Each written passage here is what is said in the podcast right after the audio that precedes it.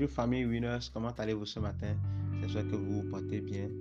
Je bénis le nom du Seigneur pour ce nouveau jour et je prie que le Seigneur nous donne un nouvel esprit et mette en nous un cœur bien disposé dans le nom de Jésus-Christ de Nazareth. Amen. Ce matin encore, nous allons continuer dans l'étude de la parole du Seigneur et tirer une nouvelle leçon de la vie du roi David. Amen.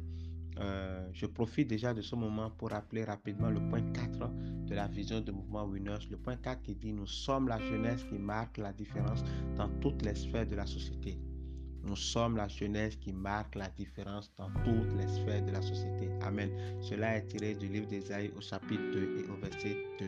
Amen. Amen. Pour notre étude ce matin, nous allons lire dans le livre de 1 Samuel 30. On va lire les versets 1, 3, 4, 6 et 8. Amen. Le verset 1 nous dit « Lorsque David arriva le troisième jour à Siclag avec les gens, les Amalécites avaient fait une invasion dans le Midi et à Siclag. Ils avaient détruit et brûlé Siclag. » Le verset 3. « David et ses gens arrivaient à la ville, et voici, elle était brûlée, et leurs femmes, leurs fils et leurs filles étaient emmenés captifs. Alors David et le peuple qui était avec lui élevaient la voix et pleuraient jusqu'à ce qu'ils n'eussent plus de force de pleurer. » Le verset 6. David fut dans une grande angoisse, car le peuple parlait de le lapider, parce que tous avaient de l'amertume dans l'âme, chacun à cause de ses fils et de ses filles. Mais David reprit courage et s'appuya sur l'Éternel son Dieu. Le verset 8 dit, et David consulta l'Éternel. Amen, amen. Bien-aimés dans le Seigneur, en fait aujourd'hui, on constate souvent que les chrétiens que nous sommes s'intéressent parfois à consulter le Seigneur quand tout va bien. Genre, on loue le Seigneur, on adore le Seigneur, on a des temps de méditation, on prie beaucoup quand tout va bien, quand il n'y a pas vraiment de problème, les affaires marchent, l'emploi est là, les finances sont au beau point, il n'y a pas vraiment de malheur, il n'y a pas de scandale qui soit lié à soi et tout. Donc on a du temps à fraterniser avec les frères, à aller régulièrement au culte et tout. Mais dès qu'il y a un malheur, dès qu'un problème survient, dès qu'il y a de l'amertume, dès qu'il y a de l'angoisse et tout, il n'y a plus ces choses-là. Il suffit juste que tu perds ton emploi ou bien tu perds un frère ou bien tes finances dégringolent et tout, ou bien il y a un accident, un scandale qui est lié à ton nom. En même temps, on commence par réfléchir par soi-même. En même temps, commence pas à réfléchir pour savoir qu'est-ce que je dois faire, comment est-ce que je dois faire, ok, qu'est-ce qu'il faut faire, machin et tout. On commence pas à réfléchir. On oublie totalement le Seigneur. La première chose qu'on fait, on décide de le faire soi-même. Or, par rapport à l'histoire de David qu'on a lu, David n'a pas fait ça.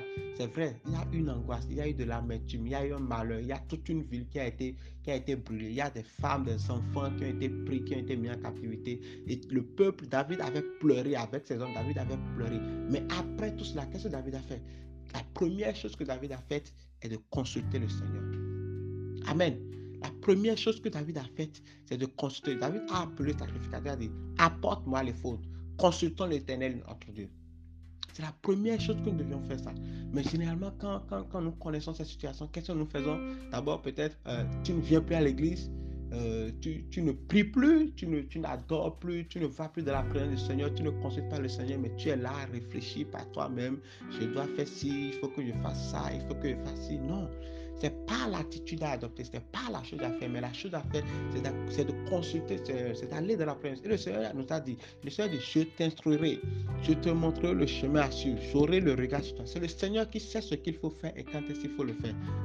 Il faut que nous consultions le Seigneur pour savoir qu'est-ce qu'il faut faire, quand est-ce qu'il faut le faire et comment est-ce qu'il faut le faire pour sortir de cette situation, pour sortir de ces problèmes, pour sortir de cette difficulté, pour pouvoir faire passer ce malheur, cette angoisse ou cette amertume qui nous a frappés. Amen. Et on peut même constater par rapport à certains chrétiens encore, dès que le problème arrive, on met Dieu à la barre. Seigneur, pourquoi tu permets ça? Seigneur, pourquoi si? Seigneur, pourquoi ça? Seigneur, tu ne peux pas faire ça. Seigneur, si, ça.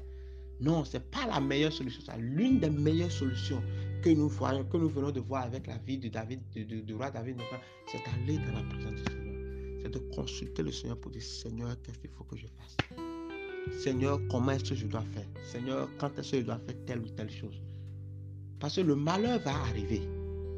L'amertume va arriver. Un frère va te marcher sur les pieds. L'angoisse va te frapper.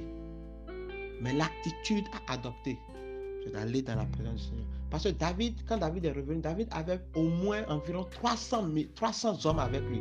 David pouvait, après avoir pleuré, décider, bon, former une armée, poursuivre les Amalécites, les atteindre, les abattre, reprendre leurs femmes, reprendre leurs biens et tout. C'est d'ailleurs ce qu'ils ont fait. Mais avant de faire cela, ils avaient consulté l'Éternel. Et le Seigneur lui a dit de faire cela.